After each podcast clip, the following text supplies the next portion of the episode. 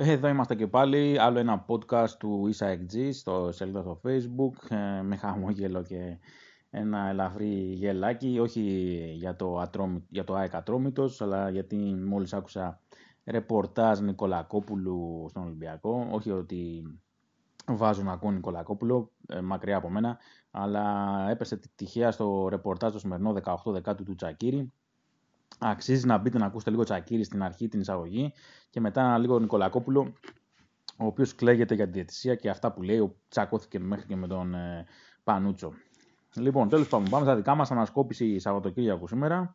Ξεκινήσουμε λίγο από handball, από το μεγάλο παιχνίδι Ολυμπιακός ΑΕΚ, όπως το είχαμε προβλέψει, δύσκολο παιχνίδι για την ΑΕΚ.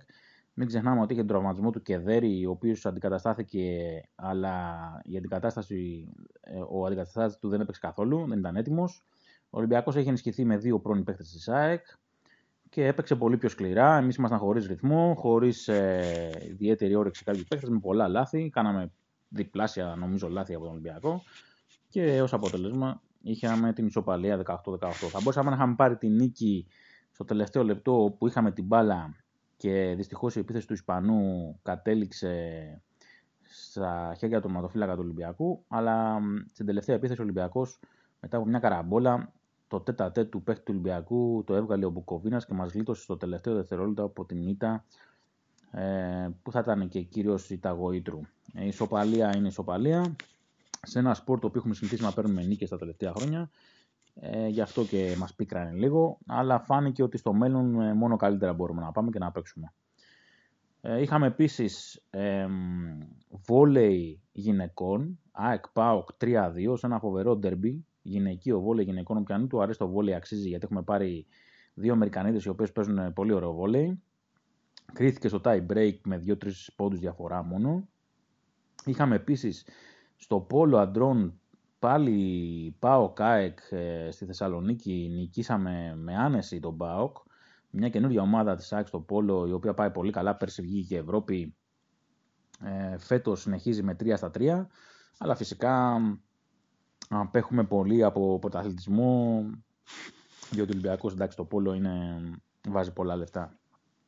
Και πάμε τώρα στο ΑΕΚ Ατρόμητος, ένα παιχνίδι που το νικήσαμε 3-0, μόλις είδαμε τις εντεκάδες νομίζω όλοι παγώσαμε λίγο. Όχι κυρίως γιατί εντάξει έγινε κάτι το φοβερό, αλλά κυρίως ο Ρότας, με το Ρότα δεν είχαμε καθόλου εικόνα του παίχτη. Αλλά όπως φάνηκε είναι από τις λίγες περιπτώσεις από αυτό που λέμε ότι ο προπονητής βλέπει στην προπόνηση αυτά που δεν βλέπουμε εμείς. Η αλήθεια είναι ότι σε όλες τις θέσεις είχε γίνει rotation μέχρι στιγμής, δηλαδή αριστερό back είχε γίνει rotation, στα half, στα extreme, στην επίθεση, εντάξει ο τερματοφύλακας δεν αλλάζει. Οι μόνες θέσεις που δεν είχε γίνει rotation μέχρι στιγμής ήταν το δεξί back και το center back. Και εντάξει, του Τζαβέλα ήταν λογικό λίγο να τον ξεκουράσει τον Τζαβέλα λόγω των εθνικών.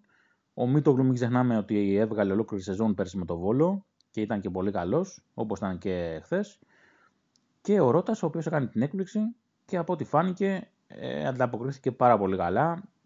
Έχει φοβερή ταχύτητα, έχει φοβερές αντοχές και δεν κολώνει να μπει και μπροστά να κάνει κανένα σουτ, καμιά πάσα, και είχε καλή συνεννόηση σχετικά με τον Γκαρσία. Κατά τα άλλα, η ομάδα νομίζω έπαιξε αρκετά καλύτερα από τα προηγούμενα παιχνίδια, κάλυψε πολύ περισσότερο τα κενά της. Ο Ατρόμητος είναι μια πολύ καλή ομάδα, η οποία έβγαλε αρκετές καλές αντεπιθέσεις. Δεν κινδυνεύσαμε ουσιαστικά σε κάποια φάση, με εξαίρεση ίσως το τάκλιν του Ρότα εκεί που βγήκε από μια πάσα από την άλλη πλευρά η παλιά που ήταν μόνος του, και αν είχε κινηθεί πιο γρήγορα εκεί πραγματικά μπορεί να βγαίνει τέτα-τέτα, αλλά τον πρόλαβε ο Ρότας τελευταία στιγμή. Εντάξει, για την διαιτησία τι να πούμε ρε παιδιά, το πέναλτι φάνηκε από εκεί που ήμασταν εμείς, από την άλλη ακριβώς πλευρά φάνηκε ότι ήταν πέναλτι, και όταν δεν το δίνει ο διαιτητής λέμε εντάξει εμείς είμαστε και μακριά, τώρα ίσως κάτι έγινε που δεν το είδαμε. Και αναγκάστηκε να πάει στο VAR για να το δώσει τελικά, ούτε ο επόπτης σήκωσε τίποτα που ήταν και σε εκείνον μπροστά η φάση. Και αφού μπαίνει τον γκολ όπως μπήκε, στο πρώτη εκτέλεση του πέναλτι, μετά πάει στο VAR για να δει επανάληψη. Δηλαδή αυτά πραγματικά είναι γελία πράγματα και πολύ φοβάμαι ότι έχουμε να δούμε πολλά τέτοια μέχρι το τέλος της σεζόν, όσο οι ομάδες είναι πόντο-πόντο και ειδικά η διαιτησία υπέρ του ΠΑΟΚ. Έτσι, μην το ξεχνάμε και αυτό. Και μην ξεχνάμε και το πέναλτι που πήρε ο Πάοκ στο 4-3 για να τελειώσει το μάτς. Αλλά ο Βόλος του κάνει κηδείες.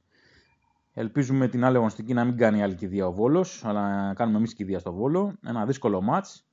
Να δούμε πραγματικά, τώρα μας έχει εξάψει την περιέργεια ο Αργύρης Γιαννίκης με την 11, να δούμε ποιος και πώς θα παίξει και πώς θα παίξει ο σύστημα, αλλά και ποιοι θα στελεχώσουν το σύστημα.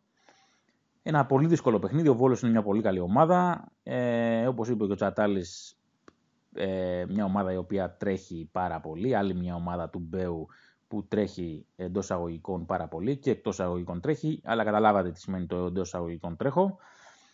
Θυμόμαστε και το Βόλο πριν κάποια δεκαριά χρόνια πάλι που έτρεχε σαν τρελός και τότε είχαν αποδειχθεί διάφορα. Τέλος πάντων, πήραμε το αποτέλεσμα 3-0, μία γκέλα των αντιπάλων μας. Θα μπορούσε να έχει γίνει και άλλη μια δεύτερη εκεί στα Γιάννα, μεγάλο διπλό του Ολυμπιακού. Αλλά συνεχίζουμε. Η επόμενη αγωνιστική είναι πραγματικά πάρα πολύ κρίσιμη. Παίζει Ολυμπιακός ΠΑΟΚ και Βόλος ΑΕΚ. Εκεί θα δείξουμε πραγματικά, θα αρχίζουμε να έχουμε πάλι απώλειες. Κάποιος από τους τρεις θα έχει απώλειες σίγουρα, ανάμεσα στον Ολυμπιακό και στον ΠΑΟΚ. Ελπίζουμε εμείς να μην έχουμε καμία. Αλλά όπως και να έχει, είναι δύο ντέρμπι αυτή τη στιγμή. Με την ΑΕΚ έτσι όπως είναι, που θέλει ακόμα δουλειά. Με το Βόλο, ο οποίος φαίνεται να είναι σε σούπερ φόρμα. Και αναμένουμε να δούμε τι θα γίνει. Εδώ θα είμαστε να τα λέμε στο podcast. Κάντε follow. Αν κάτι συμβεί μες τη βδομάδα θα το αναλύσουμε. Και θα έχουμε οπωσδήποτε Παρασκευή ή Σάββατο μια προανασκόπηση του Σαββατοκύριακου με αθλήματα της ΑΕΚ, που παίζουμε, πότε παίζουμε και τι έχουμε να περιμένουμε.